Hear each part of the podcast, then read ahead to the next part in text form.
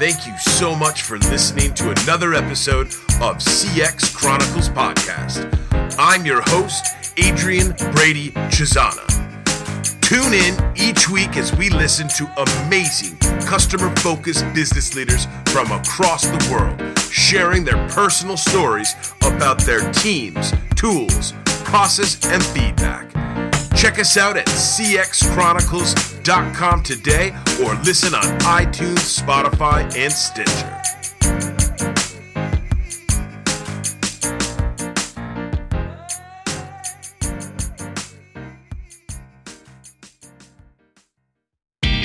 Ready to unlock your business's full potential? Join the global community of high performing customer facing and sales teams and leaders who trust Time to Reply's email optimization and analytics software to delight their customers and boost sales. Would you like to get 100% visibility of your team's email performance?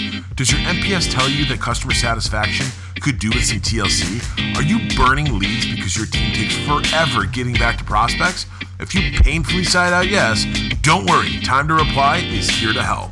Their software empowers your team members to perform at their best all the time by showing them all of their live email stats and automatically prioritizing the emails and leads they need to attend to next. They'll never breach an SLA or burn a lead again.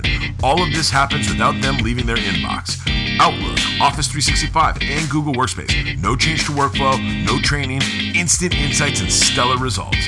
Team managers get real time dashboards to track metrics like reply times, email volumes, resolution times, close rates, and follow up cadences across shared and individual mailboxes. Leaderboards show who's on and who needs a nudge. Never feel like you're in the dark again. Get in touch with today's sponsor, Time to Reply, and get a personalized demo.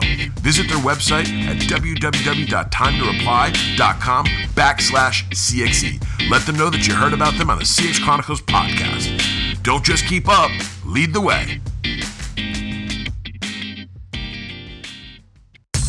Hey guys, are you looking for ways that you can improve your company's customer experience, customer success, and revenue operations? Then reach out to CX Chronicles. We created CXC after years of being practitioners ourselves, experiencing firsthand the challenges and opportunities of building and managing CXCS revenue operations team from the ground up at a scaling organization. Why work with CX Chronicles? Number one, you get executive level expertise and credibility from day one. We jump in and ramp up as quickly as you need us. Number two, you get actionable CTAs that will maximize your CX and CS ROI. We investigate and audit the economics of your existing CX and CS structure and determine how it can be optimized. And number three, check out our amazing CX and CS focused SaaS partners. We're working with Salesforce, HubSpot, Sturdy, Zendesk, Customer, Help Scout, Churn Zero, Freshworks, and more. Reach out to CXE today, guys. All right, guys, thanks so much for listening to another episode of the CX Chronicles podcast. I'm your host, Adrian Brady Cesana. Super excited for today's show, guys. We have Jason Barro joining us. Jason is a partner at Bain & and the founder of NPS Prism. So super excited to have you on the show today, Jason. Why don't you say hello to the CX Nation, my friend? Hi, everybody. Yeah, no, thanks so much for having me on. Uh, super excited to talk about what we've been doing. hundred percent, man. So, Jason, I'm going to let you start off today's show like we start off all these episodes. Um, before we get into some of the incredible things you guys are doing at Bain and some of the incredible things you're doing at NPS Prism, give the listeners a sense for how, some of the stepping stones in your own career, man. Before Bain and before NPS Prism, how did you get into some of the work that you're doing today, and what were some of like the early experiences or the early positions that you held that really kind of got you to sort of where you are today? Yeah, I've been so I've been at Bain a very long time now. I've been at Bain about 20 years. Um, I was actually a slightly unusual path to Bain. I'm I'm an economist by training, so I have an economics PhD, and thought I was going to be an academic, um, and decided I didn't want to do that uh, for my career. A few years in uh, to being a professor, and came over to Bain. Um, and very early on in my Bain days, I got pulled into this type of customer experience work, which has led to what I'm doing at NPS Prism and at Bain broadly. And I've I've had some experience opportunities, obviously, along the way to bring some of my academic training into the types of business things that I've been doing. And some of the analytics and data type things that we're doing at NPS Prism, obviously, my academic background from very long time ago is has helped on on some of those dimensions.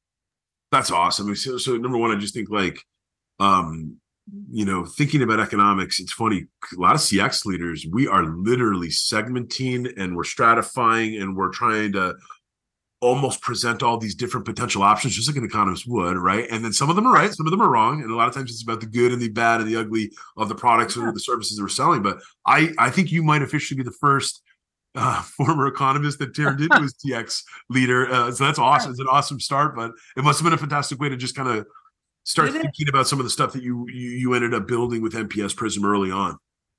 Yeah, I mean, I think it, the the way I think about how why companies do well, why markets move the way that they move, a lot of that comes from my economics training. And a lot of the types of things we're doing around when your customers like you more, you grow faster, you gain share. A lot of that is a lot of those same types of underlying dynamics of just how markets work makes this a very natural fit for the types of things I'd always been thinking about. A hundred percent, you know, and I, it's it's worth calling out too. You are um you are the second second Bain partner that we've been fortunate to have on the show. We did have your good friend Fred Reichheld on. Uh, this is a while ago, Jason. This was early on. I think uh, CX Chronicles podcast episode 150. And just for some of our listeners yeah. that don't know, Fred was basically, for lack of a better term, he's one of the one of the OGs of getting NPS oh, out there into the world doing what you just said too, where he gave so yeah. many leading companies um, uh, uh, uh, a methodology that would allow them to kind of have a more mathematical sense for whether or not people really were liking what they were getting, or maybe if they weren't, or if they were falling into that that neutral camp of where they weren't either way, which is a whole other problem that you got to think about as you're growing a business. But um, um, I, I want to talk about NPS Prism, man, and, and and we'll hop into yeah. the into the four pillars. But I'd love for you to just share for us before we jump into that first pillar team, man talk with us a little bit about how you got NPS Prism going and what were some of those early days like and what what kind of got you and your your your, your initial team to start thinking about how to kind of attack the space, how to potentially help other companies with just managing and acting upon their their their feedback. I'd love for you just to kind of understand what the early days of NPS Prism kind of looked like. Yeah, so you know, in in my days pre NPS Prism at Bain, I was helping companies do what we called customer experience transformation work.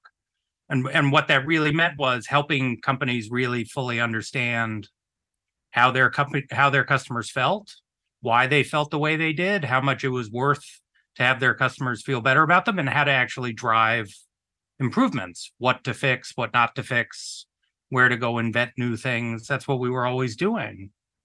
And at the heart of all of that, we always a lot of my clients were having what I always called data debates like they it wasn't that they couldn't execute on the plan they actually didn't yet know what the plan should be they they couldn't identify do their customers really like them yes or no relative to the competition? If they didn't like them or did like them why were they liking them? Which pieces of the experience mattered more than others? Were they good or not good at those? And where was all the money? And they would debate all of these things all the time and they would have lots of arguments around well, how fast is fast enough and how nice is nice enough? And then they wouldn't end up doing anything. And so we started to build these fact bases for our clients. This is what's at the heart of NPS Prism now. We would build these very large, expensive, double blind competitive research things that were basically giving them clarity on the answers to exactly those questions. Where do they really stand relative to the competitor set? Why do they stand where they do? and how much is it worth for them to be in a better place and if you could land all of those facts and have the senior teams aligned on them they could actually go and fix stuff and change things and have their customers actually like them more and they can grow faster and it became clear over the years that that type of fact base was super helpful but it's super hard it takes a very long time to build and it's super expensive for any one company to build these things at the scale that's required to do them. Like the version that we build for banking in the US now, we survey like 150,000 people a year to get enough enough depth all the way down to the places where you want it. And any one company doesn't want to spend that much money to build these things. And so where Prism came about was, well, wouldn't it be easier if we just had these built in a consortium? We can sort of enable us to build the very large versions of these and spread the cost out through the industry. And so that's where it came from. And we started four years ago, we started pre COVID. We built uh, banking in the US first. And we showed that we could build this in that type of model. And companies really like it. It gives them access to versions of this type of thing that they would never be able to do themselves or maintain themselves.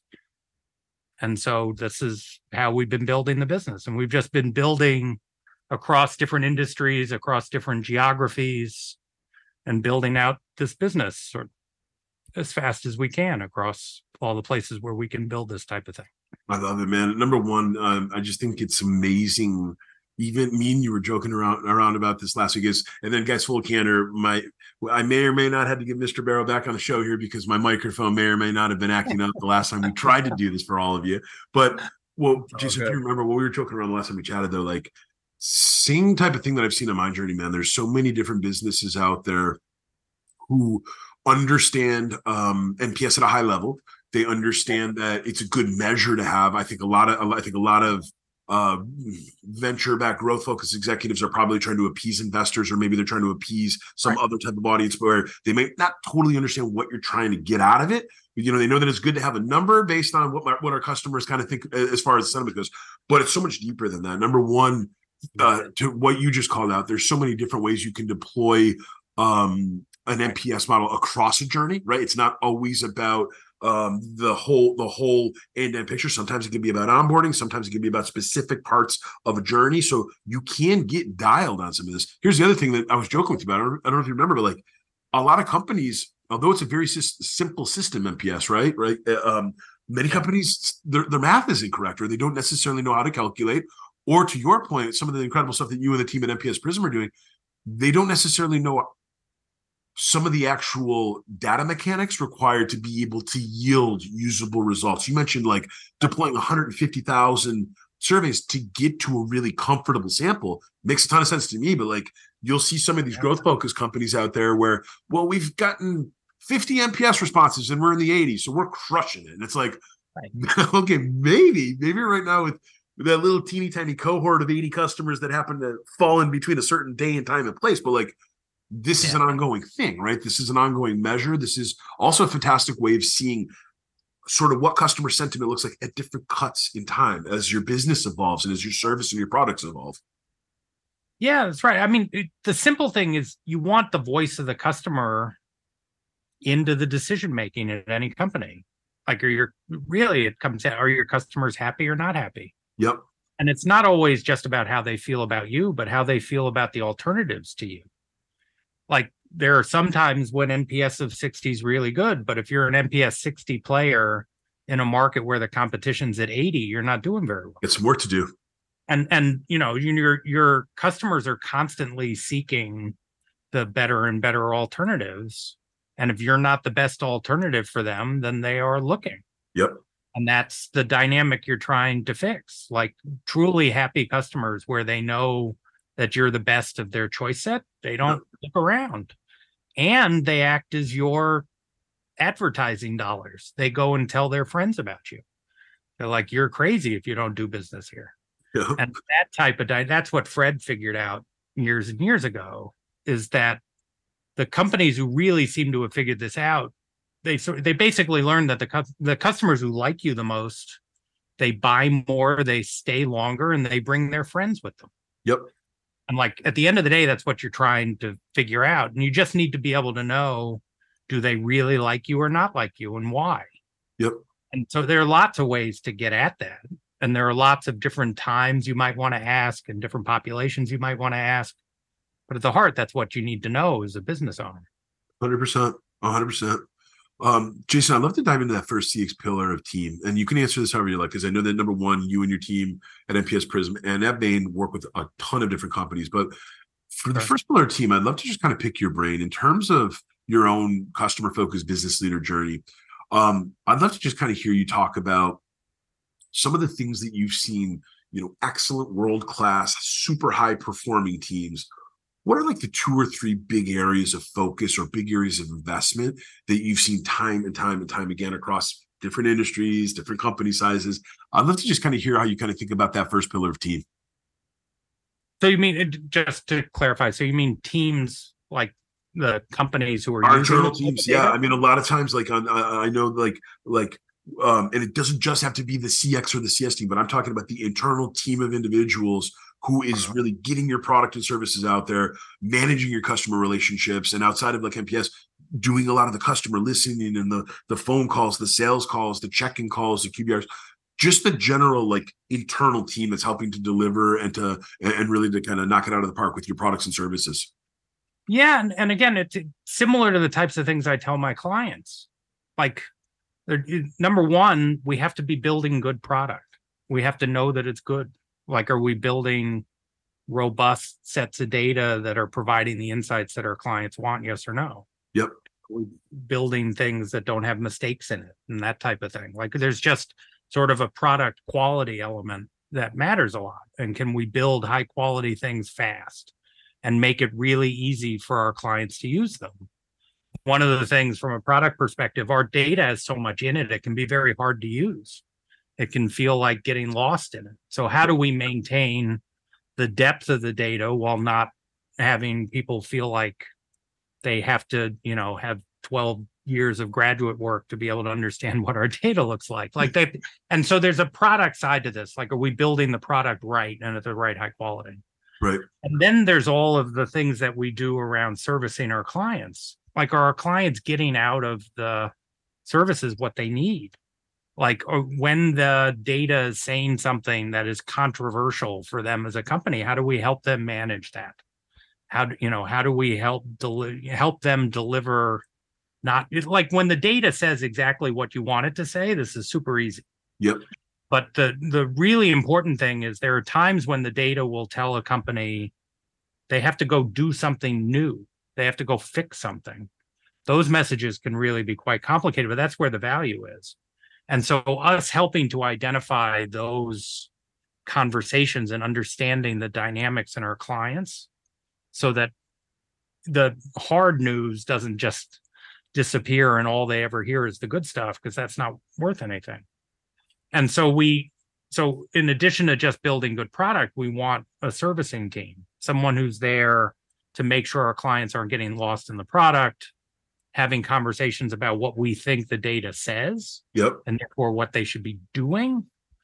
And if we are landing those types of things if we are delivering the best product with the right level of servicing again our clients are going to be very happy and they will keep coming back and they will feel like we are an important part of how they run a business. And that's what we're aiming for. And it's the same thing i would tell any of my clients. It's like do you know if your customers are happy you know if they're not why they're not and what would you would do about it and it's the same principle that we apply for running our own shop here and it's me. I love I love this point you're bringing up because it's amazing how many companies, even big co- even big companies, even companies out there that are technically crushing it. They're doing tens of millions of dollars of annual revenue. You ask them that question that you just asked right there. Hey, executive, are your customers happy, or how do you know if your customers are happy? There's a Right. ton of companies out there that can't always answer that with the highest level of confidence. They might have some measures, right? And I know that every every executive team will always kind of look back and they'll say, "Well, Jason and Adrian, we've been up and to the right for the last five years. So that's telling me that the market maybe, but then like you're right. This question that you bring up is really interesting because for companies that aren't digging in and aren't understanding the intricacies of sort of what's happening over time, especially I know I mentioned like especially if a company knows their their their their their user or their customer segments and cohorts extremely well, where they can start to measure over time and they can almost zoom the camera in, for lack of a better term, on specific area. For example, like maybe there was a big product change. Maybe there was a big, huge pricing change. Maybe there was an there was an executive leadership shakeup, and there's a brand new hot, sexy CEO that came in off the street to take over the bit.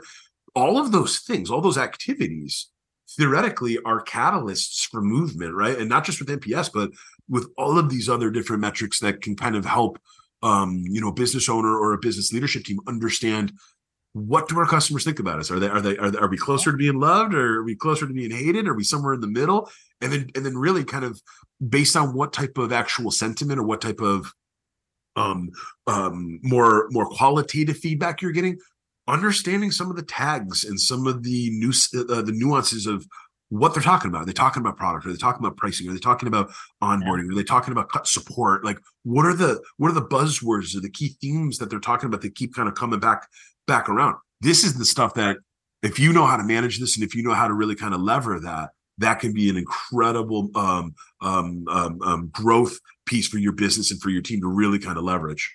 Oh yeah, and there are a couple other angles to that. And number one, and this is what Fred always says: no one ever runs their business blind to the financial metrics. Yep. Like everybody always knows how to divide a gross margin across all the pieces of your business. Like everybody has that down to the penny. Yep. What what we are been trying to push for a long time is you should have the same rigor in your customer metrics that you had in your financial ones. Because the customer metrics are actually your strongest predictor of financial health going forward. Yep. And so you should view those types of metrics and manage them the same way you're managing all of your GAAP financials. Yep. And that's been one of the pushes that we would have. I'd say the other thing is that even when you get good at that, you can't only look at your own customers. You have to be asking yourself, what is the competition doing? And in particular, you have to know if there are new entrants that are about to be quite disruptive to your business model. And you have to know when you're responding and reacting to either old competitors who are doing new things or new competitors who are doing new things. One of the most consistent themes that we have with our Prism clients is the the new entrants in the world, like the banks who are suddenly surprised by all the rise of digital banking. Yep. And new digital players and you know digital retail and all of these things which have come and dramatically changed the way that those markets work a lot of companies only ever looked at themselves compared to their traditional competitor set. And the customers don't think of it that way. The customer's view of the competitor set is a lot broader than most of these companies think of it as. And so you have to expand and think about the world the way your customers do. Yep. I love I love that point. I think it's um there's been so many companies I know that we've worked with at CXC, and I know Jason, you told me the same thing with with your experience, but like not only are there a number of different companies out there that maybe aren't maybe aren't even calculating or, or, or sort of executing or or minimally acting upon the gains or the things that they're yielding from their NPS. Um, the competitive NPS is an area where there's some people that I've had conversations with people who are like, competitive NPS. What do you mean? And it's like, well, wait a minute. Do we know who our top three competitors are today? Especially when you're when you're a growth businessman and you're like, you know, a lot a lot of a lot of the people that we have in this show are close to you know the venture side and they're building tomorrow's leading companies and all this. Even more of a of, of, of a of a prime reason to understand who else is trying to really kind of take over the space or who else is building products or building services that are going to be aligned with your ICP or your prospects or the same guys and girls that you're going to be selling to. This is like a this is like a huge thing, and a lot of companies don't do it well. And I think uh, uh, the other piece too is just like maybe it might be because of just missing familiarity, but I think the other thing too is there's so many people that are built into this vein of like, well, we have to focus on what's in our control. Sure, fine. Sure. But having these additional pieces of intelligence and information to be able to make really smart decisions and to be able to help place more strategically sound bets. Who doesn't want to be, you know, in that type of a camp? That's the way to. That's a place to be. Yeah, I mean, you need the visibility to it. I mean, a lot of these companies are just slowly getting chipped away by these new entrants, and it's like it's a big surprise. Yep. Like, no, well, somebody new came along and they're doing this thing that used to be super hard and complicated, and now they've made it super easy. So they're winning share. We all and, and it's funny because if you if you turn it around, we all act this way as consumers. Yep. Like you yep. know, some other solution to some need that you have, and it's suddenly really good, you're gonna happily jump to it. Like we've all done this. Yep. You know, you were just describing you do that with your phone now. That's right. Your phone. And yep. it's like that wasn't an option three years ago. Yep. And it's like if you're the traditional phone companies and you're not paying attention to the new ways people might get phones, you're gonna you're gonna miss a bit of how the competitive dynamics going to play out in that market. Yep, hundred percent. Jason, I'd love to I'd love to uh, move on to the second CX pillar of tools and um, pick your brain on this. So, has there? I'd love to just kind of hear you talk about. Well, number one, feel free to talk about the NPS Prism tool and some of the things that sure. you know, your team is doing for your clients. But I'd also love to know, like someone in your space, you've probably heard about so many different tools that companies are using to be able to manage their feedback or to be able to manage their NPS or their CSAT. I'd love to kind of hear you spend a minute or two talking about um, what are some of the most common things that these companies that are typically looking for when it comes to a feedback tool, and then I'd love to kind of understand sort of how some of that intelligence, some, some of that information, maybe even some of the early customer interviews that you had when you were starting at NPS Prism, how kind of people are thinking about what they think they need to be able to collect feedback from a tools perspective. Yeah, it's a good question. Um, most organizations need a variety of things. So I don't think there's any one platform that solves all of these issues for companies. The way that I usually split it, there are tools that organizations are using to collect what I call unblinded feedback. Okay. So the the I know it's my customer, my customer knows it's me asking. I'm going to use it and be able to link it to the customer's data Yep. And I'm going to be able to call the customer back. This is the Qualtrics Medallia InMoment market.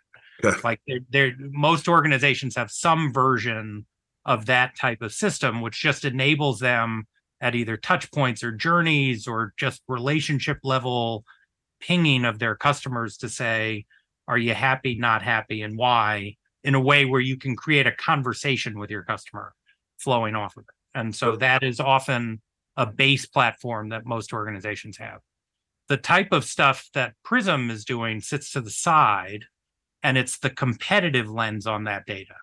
So this is, and again, we try to get it so it goes down to the same level as like the journeys and the touch points that you would get out of the Qualtrics and Medallia systems, but I can give you a competitive lens on it.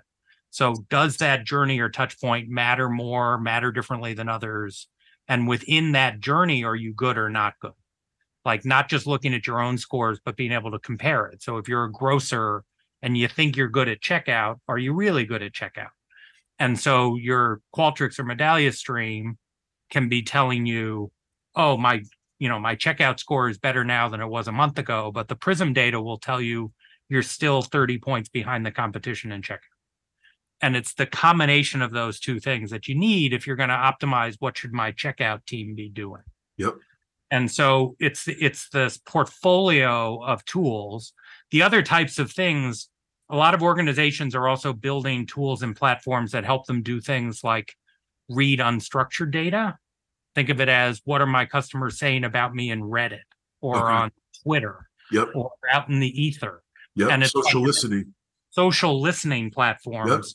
sort of unstructured data ways of figuring out what are and and it's all in this construct of the customer feedback is sitting out there. It's sitting because they're going to respond because they know it's me. They're going to respond in a competitive way, or they're just talking to their friends out in the world and we can figure out what they're saying. Yep. And all of that can get combined into a unified view of are our customers happy or not? Yep. It's funny that you bring this up because I think this is another such an easy place for our listeners to be thinking about. Um, I know with some of our clients at, at CX Chronicles, Jason, we'll do inside of some of our audits or while we're doing some of our CX scorecards, one of the first things that we do, if there is not a tremendous amount of historical customer feedback for us to be able to start digging, digging our claws into and starting to unpack, we do exactly what you just said, where we'll look at the identified competition who maybe does have a fair amount of either just social sentiment out there, meaning i.e. public places where you can, whether it's G2, Capterra, whether it's Yelp, whether it's Google reviews, you name it, guys. Like this, this feedback is sitting all over the ether, to Jason's point. And we'll do like an assessment and an audit, even if it's just understanding keywords, key phrases, common points of feedback, whether common points of positive feedback, common points of negative feedback. And, uh, and oftentimes we'll, we'll, we'll furnish some of the stuff for our clients and we'll say, hey, look, are, do these things feel right? Are, are these things that we're already selling or marketing or trying to grab people's attention towards? And you'd be blown away by how many times it's like, wait a minute, where'd you find that? it's like, wait a minute, I don't work at your company. I'm here to help you right now. You should right. know where this some of this. But to your point, it's like so much of this information. It's our it's in front of us, guys. Whether it's on our social channels, whether it's on some of these existing feedback forums, Reddit's a I mean just a, a ridiculous place if you understand how to kind of dig in and extrapolate some of that type right. of key, the, some of the keywords and the just the general written context that's in there. Um, and frankly, guys, like I know that there's all this talk. We haven't. It's amazing we've gotten this far into the show without bringing up AI, which I love, by the way, Jason, because I know I don't know if you're like me where it's it can be tiring at times, but like if you're looking for ways of, where AI can help your CX and your CS game, let it do some of the stuff that traditionally people like Jason and Adrian had to do and set up set up some basic logic to have AI do some of your scanning or your contextual understanding to be able to surface those insights and then get the human person back in the game to figure out how you're going to actual actually tee up CTAs and how you're going to explain some of those insights or some of those trends or some of those things to your employees, to your prospects, and to your existing customers, right? That's an easy place to get started. An easy place. We also see a lot of companies, a lot of big companies have the social media stuff be as a way to just communicate with the company. Absolutely. Yep. Like you just ping them. You yep. just ping them in DMs. And it's like that's actually easier than picking up the phone and calling them. Hundred percent. It's like, I'm having a problem, help me. Yep. And they will like there's so many like I one of the things I constantly raise with my clients is you want to think about this broad set of you know where is it your customers are? Where is it that they're talking? Where is it that they want to talk with you? And just enable sort of free flow of information across all those places. That's how to make this all healthy in the end. 100% could not agree more. Um Jason, I'd love to jump into the third CX pillar of process. Um, and I know that this might, might, might not be the most sexy of the four pillars, but I, I'm I'm one of those firm believers that you know process becomes almost like a glue or a connective tissue or a ligament across the four pillars.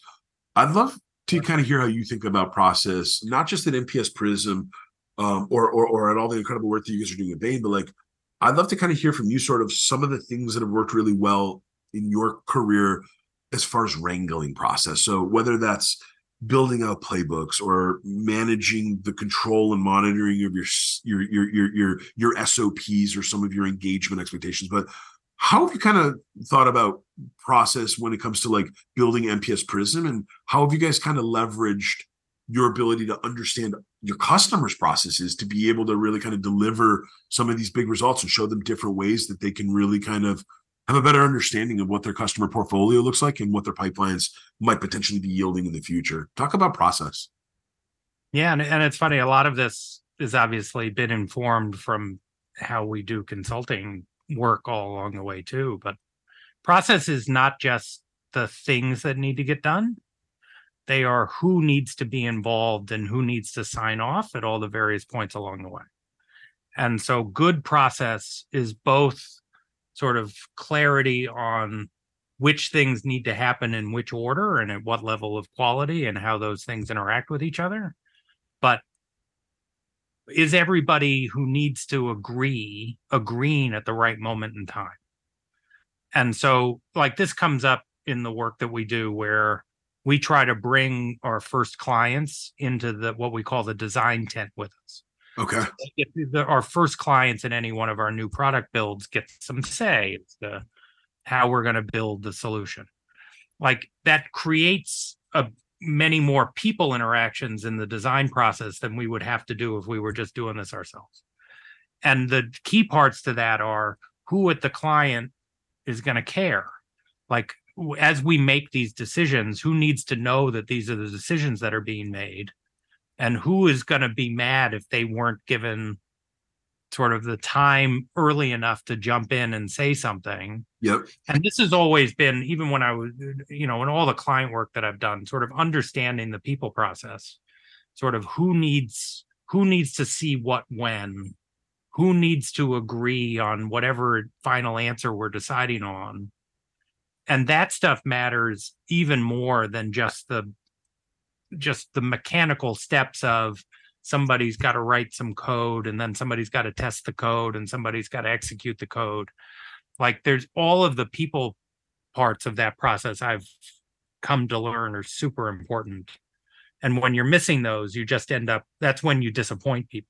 Yep. that's when the product ends up landing. They're like well if you had told me that this was what it was going to be i would have told you something different it's sad we didn't have that conversation three months ago. yeah. Exactly the type of conversation. That's what we're trying to avoid. It, it happens all the time too. You're right. It happens all the time. It happens all the time because there's some sometimes they're just not engaged fully, but you you always have to give them.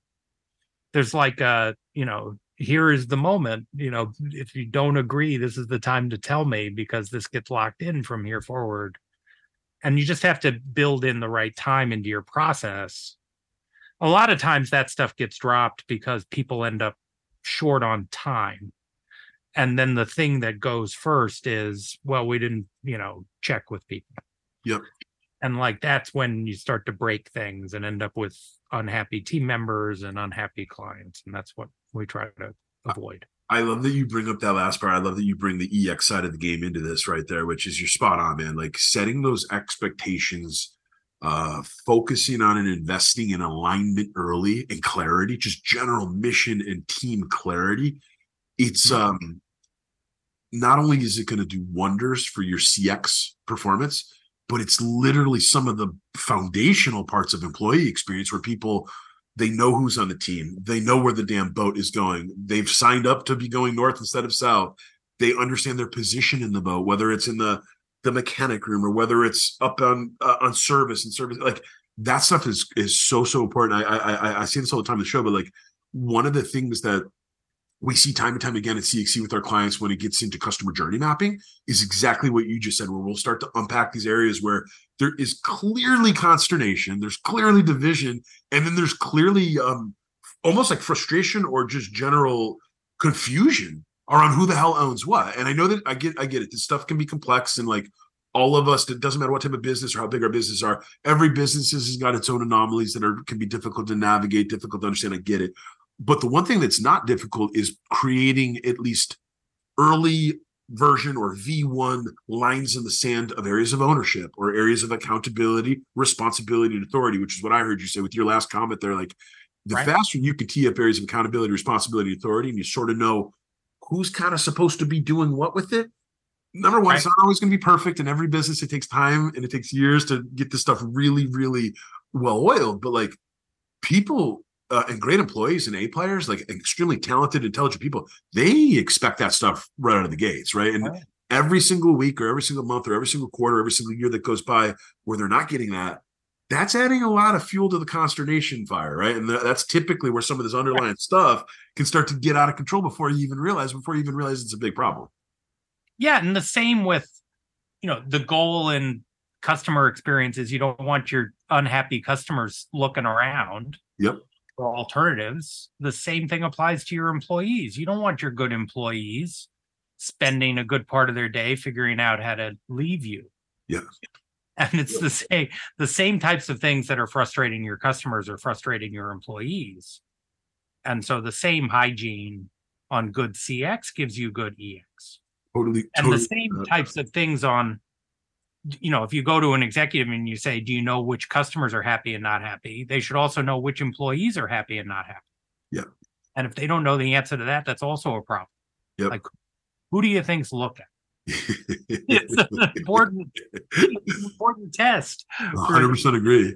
who's in the market now It's fun. I, I, I always, it's funny. I have always kind of told clients, um, you know, in, in our game, like it's a fantastic understanding sort of your employee feedback is a phenomenal way to almost validate or vet what you're seeing, hearing, and feeling on the customer feedback side. Because if you've got compounding points of feedback from both your customers and your employees, I don't know about you. I'd probably start to prioritize some of that in into my my OKRs personally because it almost not always and not always. I know what some of our listeners are thinking. It's very, it's very. It can be easy to kind of chase things that maybe really don't ultimately matter that are bothering a handful of employees. I understand that, but when you've got like common consternation points that are being reflected in your customer feedback and your employee feedback, there's probably some some realness there. There's probably or or it at least gives you the grounds to stand up some type of a committee or some type of a task force to maybe do a little bit of a deeper dive or a deeper search around what type of variables are really kind of causing that. Um, couldn't agree more. Um, Jason, I'd love to dive into the, the fourth and the final CX pillar of feedback. And I know we've been talking about feedback the whole show, but I, I, I was excited to kind of chat with you about this because this is you're somebody who has spent a ton of time thinking about this more lit, and then you've just set the stage perfectly for me. Can you give us like maybe um give us like uh, a, a nugget of wisdom around i'm going to break this question into two parts i'd love to hear some of the things that you would want to share with our listeners around who don't know a ton about this yet who aren't super far along in the way that they're capturing and and, and, and assessing and then acting upon their feedback um, one or two um, points of wisdom that you'd give our listeners for how they can get better at the customer feedback and then one or two points of wisdom for how they can get better at leveraging and acting upon their employee feedback. Yeah, it's a good one. On on the customer feedback, you know, the places where I see most organizations fall off these days is that they in in some ways they're measuring customer feedback based off of the way the experience is supposed to work as opposed to thinking about the times that the way they've designed things for their customers don't work and how that gets rescued. And so this shows up for our clients in several ways. Number one, one of the things that a lot of our clients end up having to get good measures on that they never had are customers who have to switch channel to get something done. Yep. So, how often do your customers try to do something digitally and it fails, and then they end up having to call you? It's one of the biggest sources of frustration across, and think about it from a customer experience. It's a big thing. Definitely. Most organizations, if they have fairly immature measurement systems, aren't tracking the channel jumpers, is the way that I would say it. And the way that that shows up is that that customer who failed in digital and then calls, they end up in their call center listening string. Okay. And they look like unhappy call center customers when they're actually unhappy digital customers. Yep. And so it's sort of it's a it's a mismatch of they're they're not exactly sure what they're looking for and it sends them in the wrong direction. The other type of thing like that is there are some customers who are mad at you, but they're not telling you. They are sort of silently mad. We talked about cable before we jumped on here. Yep. There are people whose cable goes out who've decided it's not worth the trouble to call and they just wait for it to miraculously turn back on. 100%. Yep. Th- those customers don't show up in a cable company's listening system because if you haven't bothered to call them, they don't think you noticed that your cable went out. And so there are these giant populations of people who feel like their cable breaks all the time who are not in their customer data. And it's the same thing. It's just who are your silently unhappy customers and sort of know who those people are. And again, on the EX side, it's sort of the same. Again, it's the do you know who your valuable employees are who are silently mad? Like, are they telling you? Do they feel like they have healthy feedback channels? Like sometimes they're silent because they're nervous that if they say the wrong things about their line boss that they'll get in trouble or whatever Absolutely. Yep. they don't feel comfortable letting you know that they're not happy and it's the same way with unhappy customers who are silent unhappy employees who are silent are just as likely to leave as the ones who are noisy Yep. and if you're not sort of attuned to them and create the you know and this is why you have to create healthy pathways for people to give you feedback internally where they feel comfortable giving it to you 100%. and and but it's to solve exactly that problem that you shouldn't be blind to it and so i see that all the time where and the companies they just get themselves happy. They're like well all the people we asked said they were happy. Yeah. and the problem is that's not usually enough. And it's like and that leads them to not be fixing the things they're supposed to be fixing. Their scores are great. Yep. but they're not again at the end of the day the idea is you need to fix the things that need to be fixed and you need to go invent the things that need to be invented. And if you're not getting honest feedback across all the populations that should be given it to you what you're doing is incomplete Yep. Yep. Well said, my friend. It's amazing. And I think for our listeners today, there's so many different takeaways here, but like the bottom line is you should always be listening, always be asking, always be pushing. And I think personally, and I mean, not everyone's going to agree with me on this, but I think you should be pushing real hard. I've worked with a number of different companies in a number of different industries where technically the boots on the ground and the EX side actually held more of the potential magic sauce than anything on the CX be only for one reason. Those were the guys and the gals that were actually inside of the customer space, especially for some of our friends who have outside sales organiza- organizations or outside service organizations. Those guys and gals are literally walking into your customers' houses, they're seeing opportunities, they're seeing challenges. They're probably to your point, they're hearing things. I know to your your your your joke about my my my wonderful cable example before today's call, but like that guy, I guarantee, J- Jason, that guy that came to our house to help me with my last problem I was telling about with connectivity issue, he heard everything I had to say about my cable company. Everything. None, of that got through. None of that went to the cable company. And it's funny. I did ask him because this is obviously our trade. This is the thing that you and I both love to do, uh, yeah. you know, professionally. Like I asked him, I go, hey man, just out of curiosity, will any of that make its way back to your manager? He goes, um, no, no, no. He said, good. I'll send you the, I'll send you the survey when I wrap up. And I was like, that's amazing. You should have put a camera in my face in this and brought it straight yeah, into the executive that leadership. better. I but, did uh, this. It was with a different cable company than the one we were talking about earlier. But I, I once, like, it was I had moved to a new place. I had gotten the triple play, so okay. I also had a landline, which I was yep. hardly using. Yeah. Then, like a year in, the landline breaks, and the process of getting it fixed was way too hard, and I never used it. So I did what I officially thought was downgrade to a double play, which was supposed to save me like, you know, 20 bucks a month. Yep. And then I moved another year, year and a half later. And the person's like, Yeah, I'm happy to help you cancel your triple play. I'm like, whoa, whoa, whoa. and, I remember, and this was a company that I'd been doing business with for yeah. 20. Okay. And I'm like, okay. So you're telling me you've stolen $200 from me. Basically, what this was. I said, I'm not willing to spend another minute solving this problem, but unless somebody calls me and offers to rectify the $200 that you've clearly stolen from me, I will yep. never use you again. Yep. I never heard from them. Yep. And it's I do amazing. not use them today. It's amazing. it's amazing, man.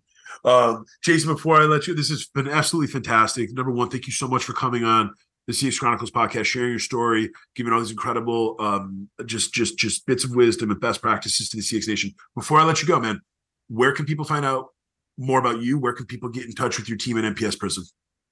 Yeah, so npsprism.com is our website, and they can find me, Jason Barro. Uh, they can find me, they can find my team. Happy to give them visibility to the type of data we already have and type of data that we could have. Fantastic and we'll be sure to share that in the in the show notes. But Jason, it's been our absolute pleasure having you on the show, man. I wish you the very best of luck in the future, and huge thanks again for coming on the CX Chronicles podcast. Thanks so much for having me.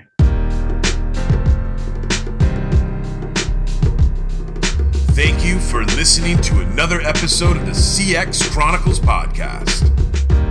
We're thrilled to have you as a part of the CX Nation, tuning into customer focused business leaders from across the world. Be sure to check out the CXC website, and as always, find us on any of your favorite podcast players iTunes, Spotify, Stitcher, and more. Thanks so much for making this show a reality and being a part of the CX Nation. And as always, folks, remember to make happiness a habit.